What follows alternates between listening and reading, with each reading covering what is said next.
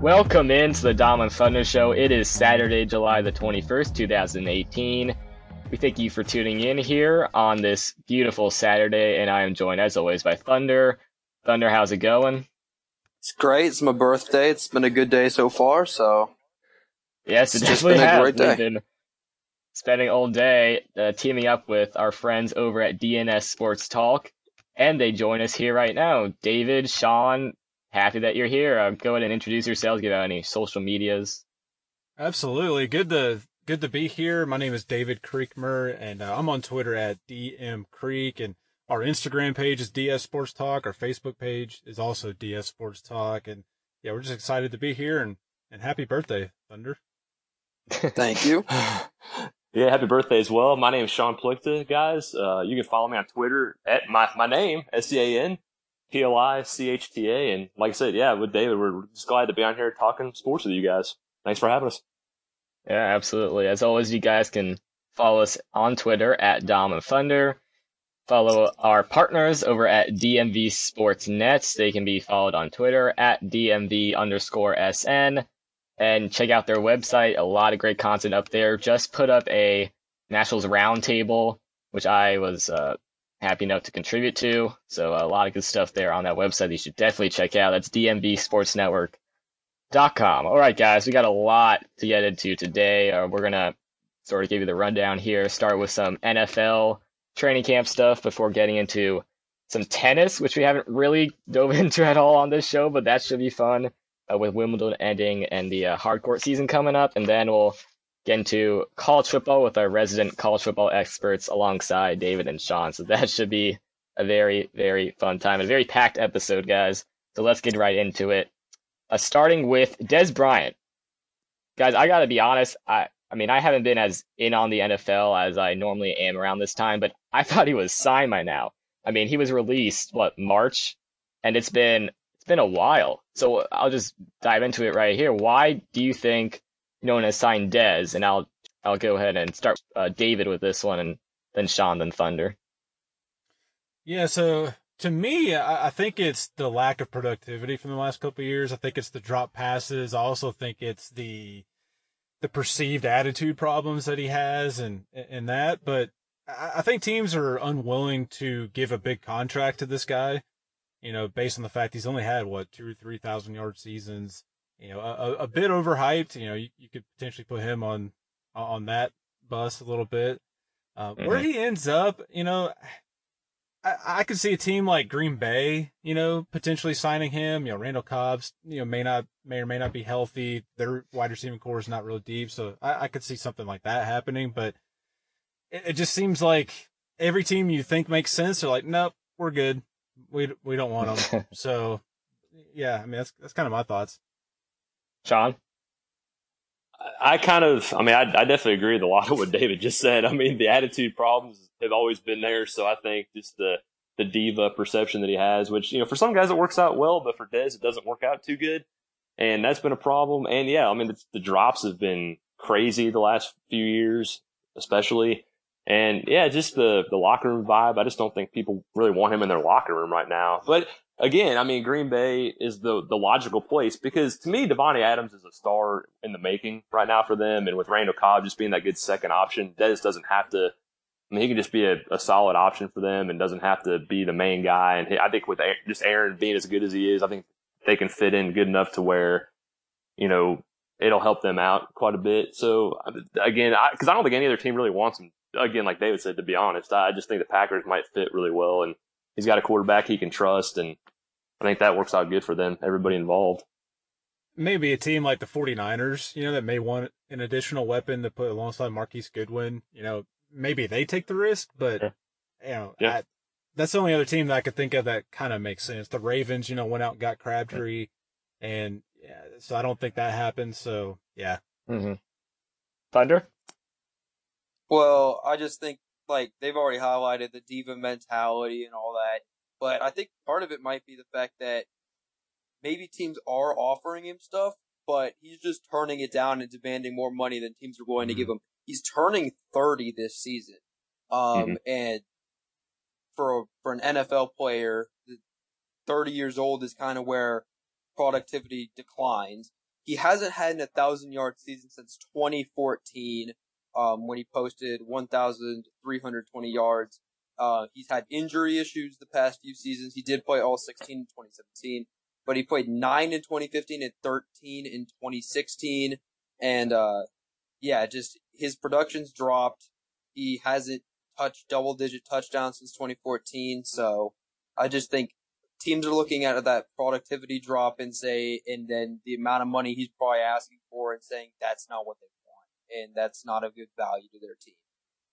Yeah, I absolutely agree with everything you guys said. I mean, we know about the domestic violence stuff and the legal issues that he's had throughout his career. He's had the the ankle, the leg, knee, foot, all those injuries.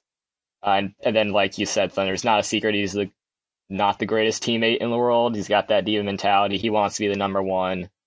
Uh, we saw him come out and say that he wants to play for an NFC East team just so that he can dominate Dallas for two games. That's that might be something teams are not that fond of. But um, Right. as Right. far as where he's gonna go, I actually do think an NFC East team like our hometown Washington Redskins could use a guy like him. Yeah, he's not. He might not be great for the locker room or whatever, but like talent alone, he trumps what they have in terms of third and fourth receivers. I mean, look at the Redskins right now. You got Crowder, Josh Doctson, Jordan Reed is there. You have uh, Paul Richardson who's signed in the offseason. But in terms of depth behind that, I mean, you're looking at guys like Brian Quick, Maurice Harris. Uh, Dez is an upgrade to those guys, even at age 30. So I would like to see the Redskins maybe go after him. And then, uh, you guys mentioned the Packers. That would make a lot of sense. Seattle, maybe uh, losing Richardson the offseason could work as well. So those are the teams I see kind of going after Brian, and hopefully he'll sign uh, pretty soon.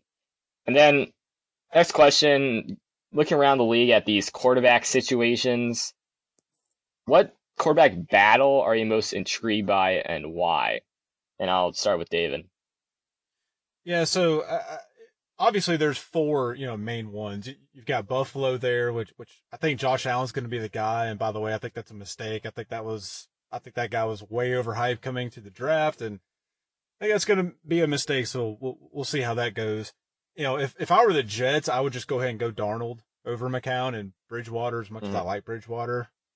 Uh, you know, Arizona, I think it's a no brainer that Rosen should go ahead and and, and be the guy. I, it, does anybody really trust Sam Bradford? I mean, come on. You know, nobody can trust him to stay healthy. You know, he's a talented guy, but he can't stay healthy. Cleveland's the obvious pick here. We got Baker Mayfield, you got Tyrod Taylor, who they traded for. You know, he's supposed to be their stopgap this year. They're paying him what, 10, 15 million dollars this year with the intention of him being, you know, the holdover guy. But that team went out and they made some good additions. You got Jarvis Landry there. You've got Josh Gordon coming back. You've got an interesting running back, you know, core there now.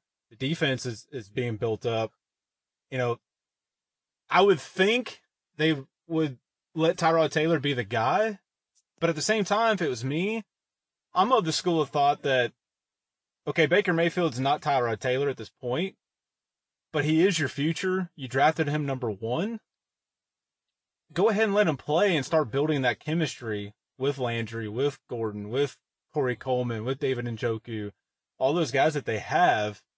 Because let's be honest, they should improve this year, but they're not going to be a playoff team either way, whether Tyrod Taylor plays or Baker Mayfield plays, right? I mean, I, I think we're all in mm-hmm. agreement on that. So I, I'm intrigued by that just to see what school of thought they they they end up going with there. Yeah, yeah. This one's gonna be this one's interesting for me too. Like, I mean, Cleveland's definitely the most intriguing just because of the Baker Mayfield factor of it. My my big one to me is like what David was talking about with the Jets. Like, to me, it's it's it's tough because all three are deserving in a lot of ways. I mean, you have Josh McCown who really, honestly, played really well last year for a very down Jets Yeah. team. I mean, he he didn't make a lot of mistakes, and that's what you want. You know, you want a guy that's going to make the right plays. Yes, he's not dynamic in any sense of the word, but again, he, you know, completed over 60% of his passes. That's solid. But to me, I understand they drafted Darnold, and I understand why they would start Darnold because, like, well, we drafted him this high, we kind of have to start him. But to me, Teddy Bridgewater, I understand the injury issues. I get it. That was a horrific injury he suffered. There's no question about that. I honestly think Teddy Bridgewater's the best of the three. And I, I think they're going to go Darnold. I would go Bridgewater only because I think he looks everything I've seen. He looks really good coming off the injury. You know, he's been practicing, doing his thing, getting ready for the season. I think he's in good shape. And I think he's got the best intangibles out of all three. I think he's got the arm strength. He's got the accuracy. He has everything you want in an NFL quarterback. And I think we would have seen that in Minnesota if the injury wouldn't have happened. Now, granted, they're, you know, Minnesota's doing fine now, but I, I just, I would go Bridgewater. I just, I still am sold on Bridgewater. I know the injury is why they're, they're not going to start him. And I know Darnold you drafted there, but I would go Bridgewater. So that's the most intriguing still to me because all three have a legitimate case of starting. And so I, I think, you know, it'll be, I think, but I'm curious to see where they go. To your Bridgewater point there, Sean, is I think he's the most talented guy. I, I think it was unfortunate that injury. He was, he definitely showed a lot of why a lot of people thought he could be really good coming into the NFL, including me. He's in a precarious position because he signs this one year deal with the Jets, who already, you know, they bring back McCown, they draft Darnold. You know, this should be the year that he is basically putting himself out there to potentially get a bigger contract with another team, and he may not get that opportunity. So it really sucks to see mm-hmm. a guy his career may be done because of an injury, even though he's still talented enough to play in this league. So anyway, just want to throw that out there. I think the most interesting quarterback duel is actually up in Buffalo because it's mm-hmm. up with Josh Allen and all and uh all that situation. But I think the odd thing about it that strikes me as the most interesting is the fact that as hyped as he was coming out of college, he slipped a little in the draft. He didn't go as high as he'd like, of course. But I think the fact that it's still up for grabs, even though the quarterback competition there is Nathan Peterman, who threw God knows how many interceptions against the Chargers in that one game. Mm-hmm. And the fact that there's still controversy makes me confused because I mean, it's, here's a number, here was your first pick in the draft, not the first pick, but the Buffalo Bills' first pick in the draft, and he's not won the starting job against a guy who was a bench warmer and threw like what six or seven interceptions in. Mm-hmm. AJ yeah. McCarron, they did sign, so that would be his competition. Yeah. But I, right. I see what you're saying. Like no, but uh, but also uh, in the depth chart, they still have Josh Allen below at, in, at third. They still have him there in the depth chart. Right, right. That's why. That's yeah, what I'm so confused about is how he hasn't even passed into second yet. mm. Well, because I mean, I would agree with you. Yeah, I mean, that's just highly confusing. And it looks like we're gonna have four different answers here because I'm most intrigued by the Cardinal situation because, I mean, David, I agree with everything you said.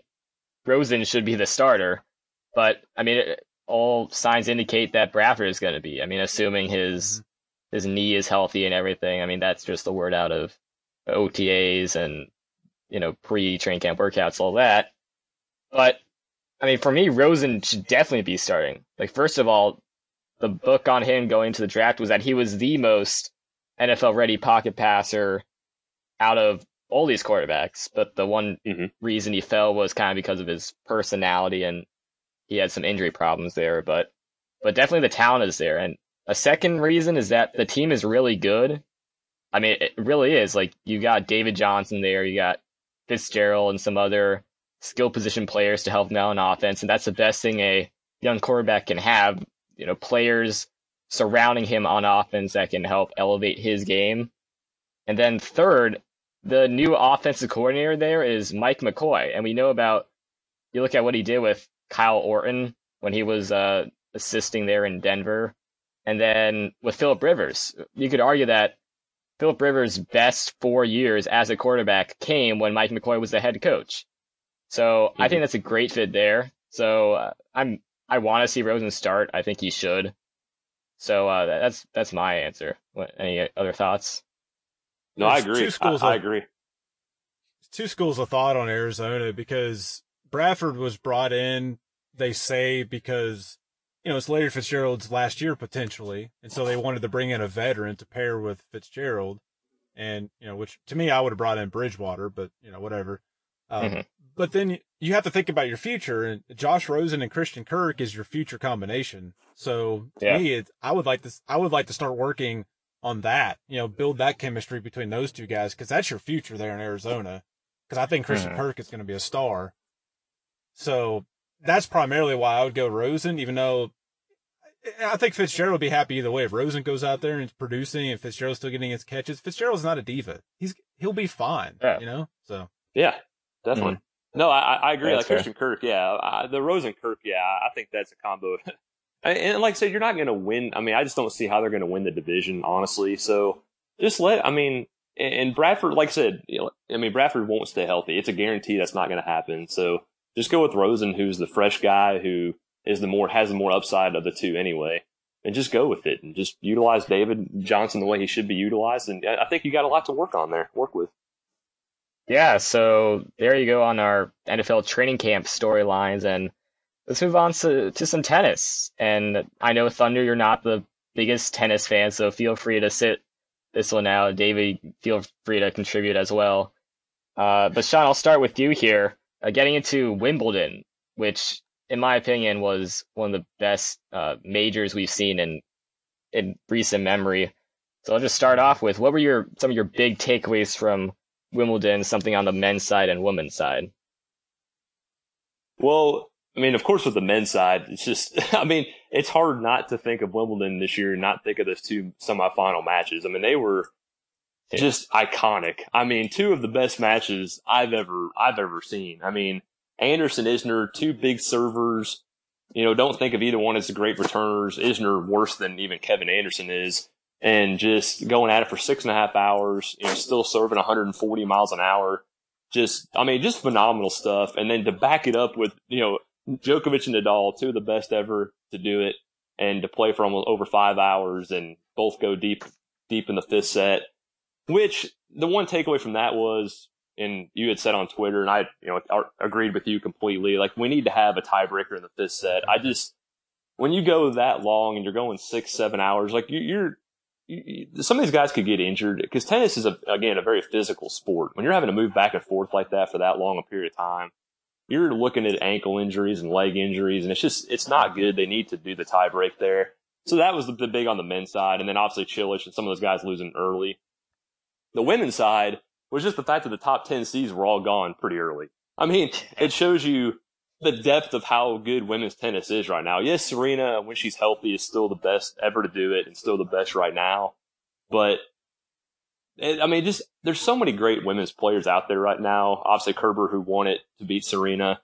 You know, obviously, Wozniacki, who did lose early, who I picked to win the tournament, so I look like a fool for that. But, you know, she's been playing really well. I mean, Muguruza still is really, really good. Pl- Pliskova is still great. I mean, Kvitova had the injury, which hurt her in, in that tournament but she's still a dangerous player. The women's side, and obviously Halep, the number one player in the world right now.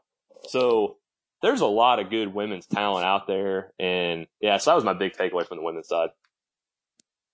Yeah, for me on the men's side, you talked about the semifinals. I'll go all the way back to the quarterfinals, which I think, you know, sans the the Djokovic Nishikori match was probably the best group of quarterfinals I think ever at Wimbledon because you had, you know, two of the best servers in the game right now and of all time.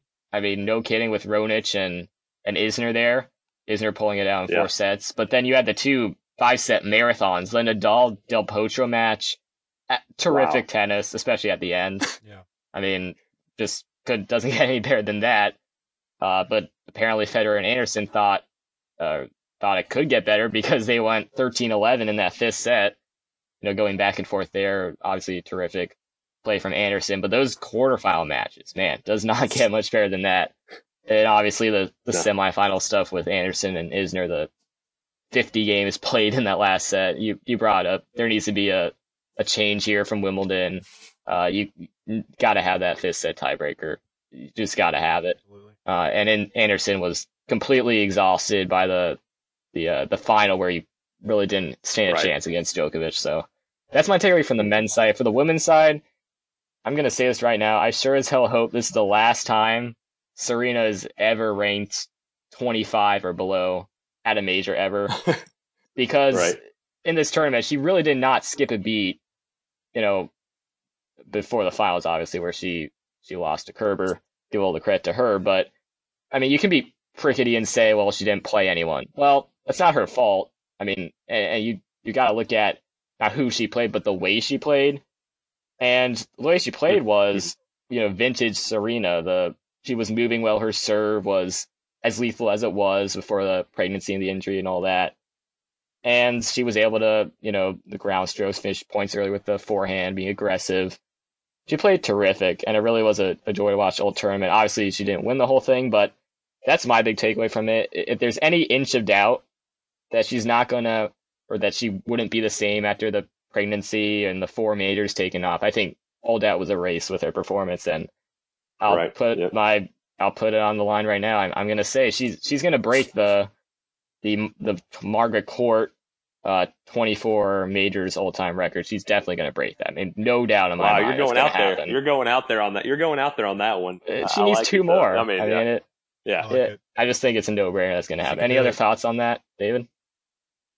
Well, for me, for Serena to do what she's doing at her age and after the pregnancy, after the injuries that you mentioned, everything that she has dealt with over the last year and a half, to come back and play it at this level is it, it's nothing short of amazing. And- And she Right. continues to prove why she's the best women's player ever in history. But I think the women's game, like Sean said, is at a it, it's at the best, maybe the best it's been and maybe ever, but definitely in a long time in terms of just so many players that actually have a chance to win. And you look at players like Sloane Stevens, who, you know, loses in the first round, all, these great players losing early, you know, just shows the depth that's on that side. The men's side is getting better, but you still have your Djokovic's, you know, he's, Mm. he's coming back and it looks like he might make one more run before, before, he, you know, he's done. Federer, I mean, the guy's almost 40 and he's still going deep in majors. He's still dominating. He's still winning tournaments. I mean, what he does is ridiculous. Mhm. But my takeaway, biggest takeaway is the same as what y'all said. And that is you got to have that tiebreaker, you know, at 12 or wherever. You got to have that tiebreaker because to put these guys out there for five, six hours, like Sean said, you're risking injury. Yeah. I mean, just pure exhaustion. I mean, it, there's so many reasons why that shouldn't be allowed, particularly in a major like this on the big stage. It's fun to watch. It's great to watch. And, Yeah.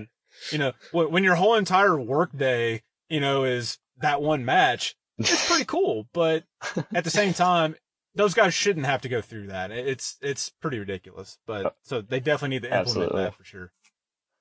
And then before we get into the, I wanted to ask about the hard court season coming up here, kind of wrapping up the tennis year in general. But Sean, I just want to ask you, for some of our newer tennis fans listening, and I know there are a lot of them, what is the main difference between these surfaces? Obviously, you've got Wimbledon and the grass, French associate that with clay, but then you got the hardcourt season coming up. So, first of all, what are the main differences between them? And then, is the differences as much as people make them out to be, or at the end of the day, will just the, the best players win?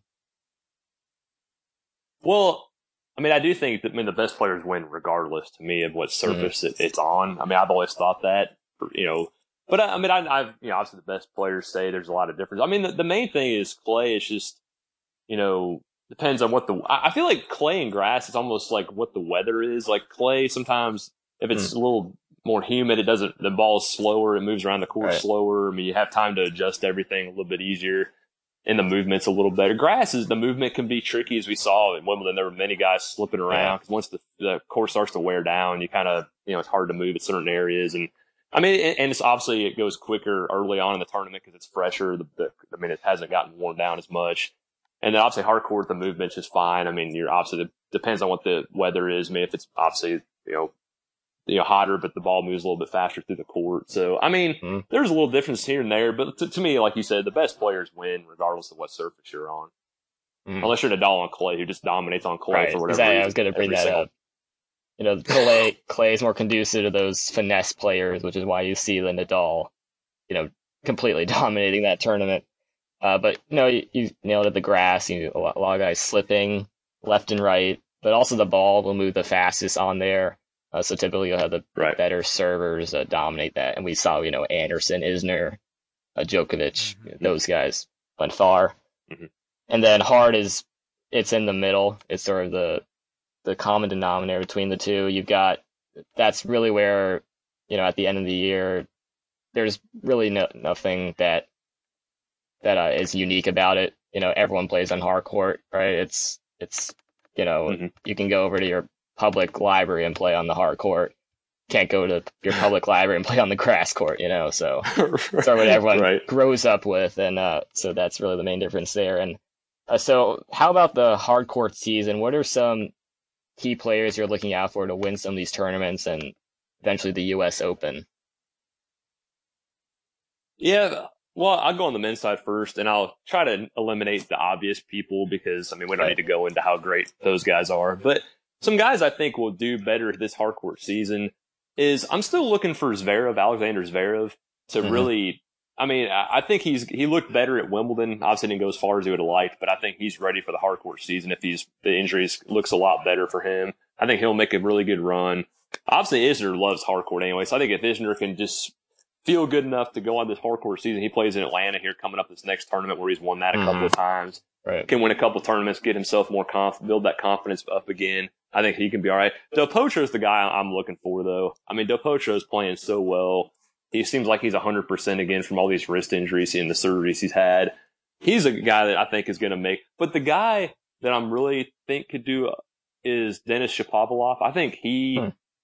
I think the hardcourt's his favorite surface from what I can tell. And he's a young gun. I mean, this guy can do it all. He's gotten a lot better in the last year. I think he's one of the surprise guys you can kind of see maybe making a run at the U.S. Open if he's kind of Mhm. building confidence again going into it. So that's who I'm. And the women's side, I really think this is where Azarenka is going to get back. Victoria Azarenka is going to get back to where she was and start to make that push again. She obviously had the pregnancy and then she's battled some a lot of personal problems that she's had, and so she hasn't been ranked. So the draws have been really hard. Losing to Pliskova early at Wimbledon, I, I really think this hard court season where she'll start making that push again to start getting back up in the rankings because she's so she's too good not to. She's got the whole package. She's obviously battled Serena at, at, at the biggest moments, and I mean hasn't necessarily beat her a lot, but she's shown she's got the best chance other than a Kerber to beat her consistently. And then the other girl I would say, and she played really well at Wimbledon, losing to Kerber, but I, I really like Belinda Bencic a lot. I've been high on her for the Hmm. last few years. She's still really young. She's feisty, which I like in a women's player. She like has that that competitiveness that you really want. Her serve has to get a little better, but her ground strokes or her forehand's great. And she's beaten Serena before. I really like her her confidence, and if she can just keep herself good on the court, which she kind of gets down on herself really easily, if she can figure those things out, I think the future this hard court season could be really bright for her too. Yeah, I'm with you on all those. You mentioned John Isner on the men's side. He's going to be a heavy, heavy favorite in uh, Atlanta, definitely. Where you mentioned it, he's won four out of the last five tournaments there. Uh, a guy that's gone forgotten a bit this year has been Sam Querrey, who had the, Yeah. the, the good one, good run to the uh, Open quarterfinals last year, I believe. Uh, so he's going to be right back there uh, another American. And then, I mean, the way Kevin Anderson is playing and the way he played at Wimbledon, he's got a, a good a shot as anyone in these tournaments. And Right. I, you know, he reached the semifinals or maybe even the finals last year at the Open. So there's no reason why he can't Yeah, get final, back yep. there. Yeah, right. And Mhm. on the women's side, obviously, you know, Serena is probably going to be there in the, you know, the U.S. Open and all that. No surprise there. But Madison Keys is a player that is definitely going to get some run in some of these some of these tournaments. She herself Mhm. reached the I think the semifinals last year, and then uh, I like her a lot. yeah, she's a top ten right now, and she'll definitely get even better. And then uh, Muguruza also, you know, great server that's definitely going to help on hard court. That's what you should. That's another player to look out for there. Uh, anything else you guys want to add about uh, upcoming season and tennis in general? I had one thought on Madison Keys, and Yeah. I, I like the growth that she showed in Wimbledon because obviously she lost early, but she was very open about like the mental side of the game and and you know just kind of how you know she once she got behind, she just really struggled uh, and all that, or just the mind games. And for her to to to recognize that and to be open, I think is a big step in her development because she's got all the talent in the world. And for a lot of these players, they're like that. They just can't get over the mental side of it. And so Mhm. for her to address that, I think it's a good sign. So I'm anxious to see how she plays in these next couple of tournaments that she's in, and you know because she should be. I mean, she should win tournaments. She should win Yeah. majors, in my opinion. Yep. I mean, she's Right. that talented. So I just Mhm. want to throw that in there. Yeah, sure. So let's move on here to some college football, which I know you guys are very much Yes. into. Yes, you are excited, and uh, you know, Thunder and I, we're not the we're more casual fans at best, right? So uh, we'll let you guys do most of the talking here, but I want to ask you this first. We know the those juggernauts like Alabama and Clemson and Georgia, they're going to be there at year's end, but who are some of your under the radar either Power Five teams or you know a mid-major program that can be that Western Michigan or UCF of 2018? And I'll start with Sean. Yeah, uh, I mean, there's definitely quite a few we were thinking of, and so the first one I want to throw out there is, even though, like I said, they're they're probably not going to win the division just because Georgia's so good, but a team that could be a surprise is South Carolina for sure. There's no question about it in, in our minds. I mean, just Will Will Muschamp, I, I was down on him. I was really down on Will Muschamp, but I, I I'm sold now. I mean, he's turned this team around. Offensively, they've got a ton back. I mean, they are going to be loaded. Like Jake Bentley, you know, you get a little worried, but I feel, you know, because he started out the year really sluggish, but at the end of the year, he played really, really well. That receiving core with Bryan Edwards and Shi Smith and Deebo Samuel, one of the best receivers in the country, and or Trey Smith, they are loaded on that side of the ball with, you know, Dowdle and AJ Turner. And I mean, they have just so many weapons with the offensive line. Yeah, their left tackle's a little un- unproven, but they've got a still a solid offensive line back with the defense you know, I trust him. I trust coach on that side of the ball. I mean, they've got a lot of talent there with Bryce now Williams coming back and, uh, especially with Jamyest Williams being one of the, I think it could be one of the top corners in the SEC. I just think they've got a really, really good chance of making some noise. Uh, they, they're really, really talented. Oh yeah, I'll also go. Well, the second one I would go is I'd go TCU. Just, I mean, number one, they're well coached with Gary Patterson. I, I love what they're doing. The question for them is Shawn Robinson, who obviously took over for Kenny Hill, like even though Kenny Hill wasn't very good either, but the question is, can Shawn Robinson get to that next level? And I think it's definitely possible. Like, I think he's very, very talented. They've got a, I, just, I think a really good receiving core. Darius Anderson's a, a good running back. They've got solid receivers with Jalen Reagor, who I think is going to have a huge year this year. Jaelan Austin's really solid with KaVontae Turpin, who does all the stuff in the return game as well. I, I still like them on defense. Yeah, they lost a couple guys, but with Ty Summers anchoring the defense, I think they're a really good team. But the team like a Western Michigan and Central Florida that I think that we think is going to do really well is Fresno State. I just again, you saw what Jeff Tedford did with this team. This, this team was nothing two years ago, and all of a sudden they win ten games. You know, Marcus McMaryion did nothing at Oregon State. Comes in, you show, you see what he does with quarterbacks. Like he had a really good year. They have literally everybody back. I mean, solid running backs. Ronnie Rivers a, a, had a good freshman year. With Jordan Mims has been solid. With uh, they got Micaiah Quick, who is a guy from Oklahoma who transferred to Fresno, who I think is a hometown. He was from California. I think he's going to have a huge year for them. You know, they've got a couple other solid guys at receiver, and, and their defense is all back, and their defense was solid last year with Jeffrey Allison leading that that that that team. So, and their schedule is very favorable. We had to go to Minnesota and UCLA early in the year, but those are two win- very winnable games. And the rest of their schedule, obviously, you know, they go to Boise State later in the year, so we'll see. Obviously, Boise is going to be a solid team as well. They, they have a really good chance to. I mean, they're a really good team. And then the other team we kind of I, I, I thought about was Oregon with Mario Cristobal, first year coach, but you know, been very high on him, very, very high on him when he was at Florida International. Obviously, he's been at Alabama for a few years. Uh, Oregon with Justin Herbert, who had the injuries last year, and you saw when he was gone, they stunk really bad. But with him back, yes, they lose Royce Freeman, but they have enough talent at running back that they'll be solid enough. And the receiving core with Dillon Mitchell is going to be one of the best receivers, I think, in the Pac-12. You've got a great defense back. I mean, Troy Dye, again, one of the best defensive players in the country with, you know, Thomas Graham, Ugo Amadi in the secondary. I really like what they have as well. So those are the teams that, you know, I was thinking, okay, th- these teams can make a de- really good run. Mm-hmm. I'll start with group of five and collectively Fresno State would be like our pick. Uh, but another team out there that could make that run is, is Florida Atlantic. I mean, the fighting Lane Kiffins there. So first game they go to Oklahoma, they go to Oklahoma, so we're going to know a lot about them that very first game.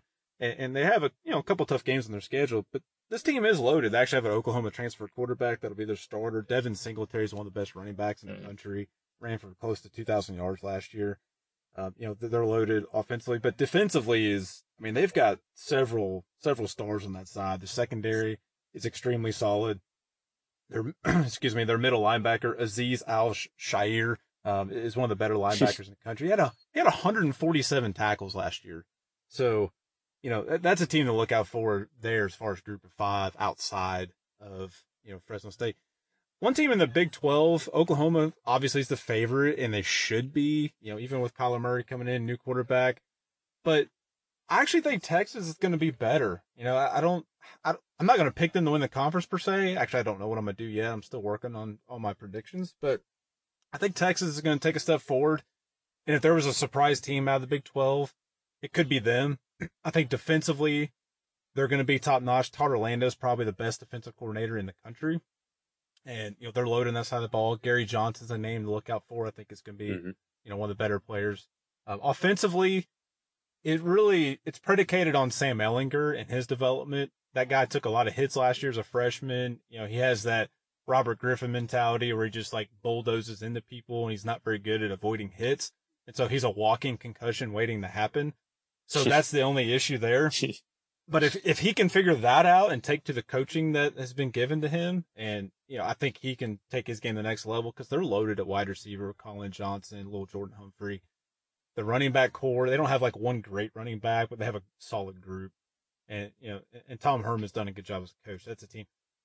A team out of ACC that obviously, you know, Clemson's the favorite, Florida State, Miami, you know, those teams are talked about if there's like a just a team that could just make everybody just go, "What in the world just happened?" It'd be Boston College. Weirdly Hmm. enough, they have AJ Dillon, who who is a Heisman, you know, front runner. We'll, we'll talk about that. They have one of the better defenses in the country. You know, the style of play that they that they have does. You don't have to have a gunslinger at quarterback, which they don't. They've got some good receivers. They got a good offensive line. They have some good pieces. So that's an off the wall team that I would put out there. Hmm. In the Big Ten, Michigan State is a team to look out for. Obviously, they overachieved last year, coming out the three and nine year. They won ten games last year. Brian Lewerke is one of the better quarterbacks in the country. Get used to that name. L.J. Scott's a good running back. The wide receiving core is really good. Felton Davis was, you know, on the Big Ten, all Big Ten teams last year. Defensively, it's going to be a really good group, as it always is under Mark Dantonio. And you just trust Mark Dantonio as a coach. He, he always gets at, at everything out of his guys. Um, so those are the teams I put out there. Other teams that I wouldn't be surprised if they did way better than people are expecting are teams like Mississippi State, uh, you know, Florida, uh, even Utah or Arizona out of the Pac-12. Uh, and, and then Stanford is that they're a big name. Washington's the favorite in their division, but I really like what Stanford has that they, they're, they're loaded and, and that's a team that, you know, could come out of the Pac-12 this year. Good, good. So getting to some of the the players individually, in a sense, the since 2000, there have been 18 Heisman Trophy winners, and 15 of them have been quarterbacks, and the other three were running backs. Weirdly enough, so who are your top candidates for the trophy this year? And then the second part, do you think the run on run on quarterbacks is fair to those defensive studs, for instance? And I'll start with David. So I, I don't like the fact that quarterbacks typically win. Um, you know, I, I, I think there's a lot of years where a running back or a wide receiver or maybe a defensive guy like, like Ndamukong Suh, you know, and other guys in the past that have had huge years are deserving of and don't win because they lose out to a quarterback. And I get it. You know, quarterbacks, they have the ball in their hands. You know, the spotlight is always on them. I understand that. And then when you have guys like Lamar Jackson putting up ridiculous numbers, Johnny Manziel, Tim Tebow, Cam Newton, it, it, it's hard not to give the award to those guys. I get it. But there's some years where other guys should, should get it. This year, quarterbacks, you know, th- there's several contenders. A lot of people would put, you know, maybe McKenzie Milton from Central Florida, Will Grier from West Virginia is getting a lot of run, you know, Trace McSorley, Khalil Tate from Arizona is going to put up some big numbers. I, I think Jarrett Stidham is one of my favorites this year from Auburn. I, I think the team is going to rely on him a little bit more than they did last year. They lost their top couple running backs from last year. I think they're going to pass the ball maybe a little bit more. I think he's going to show why he was so highly recruited coming out of high school here in Texas. Uh, Jake Browning from Washington's going to have the numbers. He's also going to have the team success. And then Shea Patterson would be like the under the radar guy for Michigan. People were mixed on him. Some people really love him. Some people are like, ah, he's not really going to do all that much. I think he's going to have a big year at Michigan. And he's got a couple receivers there. Donovan Peoples Jones and Tarik Black, I think are going to have huge years. So he's a guy. But non quarterbacks, if I was going to put my money on somebody, and I've got three or four names I'll throw out here, if I was going to pick a name, Jonathan Taylor from Wisconsin. And that may be the guy that I picked to win the Heisman this year. He's going to get relied upon more than just about anybody in the country. He already had a humongous year last year. Alex Hornibrook is okay at quarterback, and they have Danny Davis, wide receiver. But again, Wisconsin is always a running team. They always have the running backs that put up huge numbers. Uh, Jonathan Taylor is, uh, is, is that guy. If I was going to pick a Heisman winner, that's the guy I'm going with right now. Secondarily, I like Justice Hill from Oklahoma State. That's a name that some people overlook. That guy is really good. Everybody focused on Mason Rudolph and James Washington last year for good reason. Those guys, that was a heck of a tandem. But Justice Hill still put up some ridiculous numbers. And he is, you know, last year he ran for almost 1,500 yards, 15 touchdowns. He does stuff out, he can do stuff out of the backfield as a receiver. He had close to 200 yards receiving. That's a name to look out for. And then I mentioned it a minute ago. AJ Dillon from Boston College would be the other guy. You know, he's going to get relied on. It's a running offense. He's going to have the numbers. I think the team will be decent. You don't have to be a 10 win team to win the Heisman. Lamar Jackson proved that. You know, so I, AJ Dillon's the other guy. J.K. Dobbins is talented enough, but he's going to have carries taken away from him by Mike Weber. So Okay. I like Jonathan Taylor. John? Yeah, it's man. There's so- yeah, like he said, there's so many different candidates that you know you could choose from. If I was going quarterbacks, I mean, definitely one guy I would still lean on is Trace McSorley, just because I I really love what he does. It's all around. You know, he can he can make all the throws, very accurate, very mobile. And Penn State, yeah, they lost some talent, but they still got a lot of talent there at receiver. And with uh, Justin Shorter's a true freshman that nobody will know about early, but he'll make it. I think he'll make a big impact for them. I, I think McSorley will have a big year. I mean, Grier would still be my second guy just because he's so good and their receiving core is so talented. I just think he's going to have a monster year. Even if West Virginia doesn't go super far, I still think he'll have such good numbers that it'll be hard not to put him there. But if I was going non quarterbacks as well, I, I mean, the first guy I thought of is Myles Gaskin. And yeah, from Washington, just because, I mean, he had a monster year last year. Everybody's overlooking him in some ways. He had a big time year. And yeah, Jake Browning is, I'm out to say, a really good quarterback, but I just think Gaskin, I still think they're going to rely on him huge in the running game. And even with, they have some Hunter Bryant's obviously good tight end they have, they have some good receivers there, but I think Gaskin can have a really, really huge year.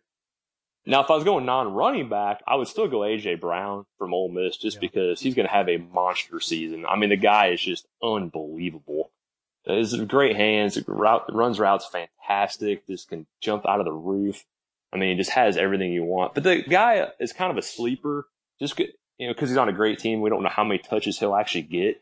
Is D'Andre Swift from Georgia? Only because with Chubb and Michel both going to the NFL, D'Andre Swift was one of the best freshmen in the country last year, just for the times he touched the ball. I think he'll have the ball in his hands still quite a bit with Georgia. And I, and I think he's definitely one of those guys. Obviously, Georgia's going to have a great year. He could be a really, really big part of that. So those are the guys I would, if I had to pick one though, I'd still go McSorley if I had to choose my ultimate Heisman winner right now. But it's, there's a lot of good candidates out there. Yeah, I want to echo the AJ Brown, the wide receiver from Ole Miss. You know, it's going to be hard for a wide receiver to win, and Ole Miss is not going to be very good. If I was going to throw out a defensive guy, I'm going to put this out there, and Sean, you'll like this, just because I- I know you like this guy. A, a guy that could have a big enough year, just from all around perspective, is Khaleke Hudson from Michigan. That's a name. Gonna throw that out. Yes. Just gonna throw that out there. Mhm. let, let let that simmer a little bit. That that's a guy that if there's a defensive player that could get Heisman love just because of all this stuff that he does, it's him. Ed Oliver, you know, could as well, just because he might just put up redonkulous numbers at defensive tackle down at Houston. But um, Mhm. but yeah, Great. And then the final question here is that there were was a lot of coach movement uh, over the offseason, whether it was Chip Kelly and UCLA. Uh, you had uh, Jimbo Fisher going to Texas A&M, Willie Taggart to Florida State replacing him. So, two part question. First of all, give me one team out of these these squads with new coaches that are going to contend for, say, a 10 win season and be, you know, relatively in that playoff conversation. And then one team that's just going to have no shot that they're in for a, a long rebuilding process. And I'll start with Sean for this one. Yeah, the, one team I think that obviously could contend for a 10 win team with the new coach is the one I kind of talked about earlier, which is Oregon with Mario Cristobal. I just think, again, with the talent they have and what his coaching, he's already done some good things as a coach, you know, earlier in his career. I, I think Oregon can really contend. I think they've got a schedule easy enough to get them there. And I just think there's a lot of things that go in their favor, even though Stanford's obviously, we know what they can do. They're tough. And, but I, I really think he can with the, with the team they've got assembled there and some, you know, just some other things the team, I think it's going to have some hard times. And the more I look at it, the more I'm like, yeah, I was high on this at first, but now I'm not. Herm Edwards, Arizona State. Ugh. I'm not, not, the more I mm-hmm. see and the more I hear about it, the more I'm not looking forward to it. It's going to be bad. And I, Herm Edwards is a great football mind. There's no debating that. I'm a Herm Edwards guy. I love Herm Edwards. I love listening to him on ESPN and all those different things and all the stuff he's done. I, I he has a great football acumen. But it, the, being this part coach or whatever he's doing, uh, it's gonna just be a disaster. Not looking forward to it, and it's gonna be bad. So, yep. Yeah, that's that's a disaster waiting to happen. I I think a couple teams are getting overhyped, like you know Texas A and M. I don't think they're going to have as good of a year as what some people think. I, I think the team that has the best shot at ten wins is Florida State because they're Florida State. I mean, they're loaded with talent. yeah. The, the only question right. is who start who starts a quarterback between Deondre Francois and James Blackman. Uh, but they have Cam Akers coming back. That they've got they're just loaded with talent. They have the best chance. You know, other teams, uh, Florida could contend for ten wins, like you said. You know, Oregon could. Uh, but if I had to pick one, it'd be Florida State. The team that I think is in for a long, by long in college football standards, is two or three yep. years. But a team that's going to take a while to build back up is, is Arkansas because yep. Arkansas the cupboard mm-hmm. is really bare there. I like Chad Morris. I think he's a great mind. Yep. I think he will he will eventually do well, but I think it's going to take three or four years just because the talent level there. And then when you play in that division with the Alabamas and the Auburns and the LSU's, it, it's it's ridiculous. And so I think Arkansas is going to be really tough. I think Tennessee is going to take a couple of years. You know, I think I like Jeremy Pruitt there. Um, you know, in UCLA, I think they're going to take maybe a year or two to get up to that level. But yeah, Arkansas is the one. If I had to choose it outside of Arizona State, because I agree with everything you said, by the way, like that, that's that's going to be ridiculous. But it'd be Arkansas. Well, thanks for that, guy. That, that was some great stuff there. Uh, we're a little short on time, so we'll just we'll just end it here. Uh, David, you want to give out you guys' social media? Yeah, again, you can follow me on Twitter at DM as in Michael Creek. And you can find us on Facebook at uh, DS Sports Talk. You can find us on Instagram at DS Sports Talk. And then Sean, I'll let you give your mm-hmm. Twitter. Yeah, guys, you can find me on Twitter at my name, my very long and hard name to pronounce, but it's easy to spell. S E A N P L I is in Peter, C H T A. And like I said, we're just, we were glad to do this with you guys. Thanks for having us on. Absolutely. Yeah, no problem. It was Absolutely. fun. fun. Absolutely. Yeah, fun being on your show earlier today. And uh, this was even better. So, uh, as always, you guys can follow us on Twitter at Dom and Thunder. You can check out our uh, affiliates website, dmvsportsnetwork.com. You can follow them on Twitter at dmv underscore sn. So thank you guys for helping out. Thanks for contributing. Great uh, discussion there on college football and tennis and uh, NFL training camp right around the corner. So with that, we'll talk to you guys soon.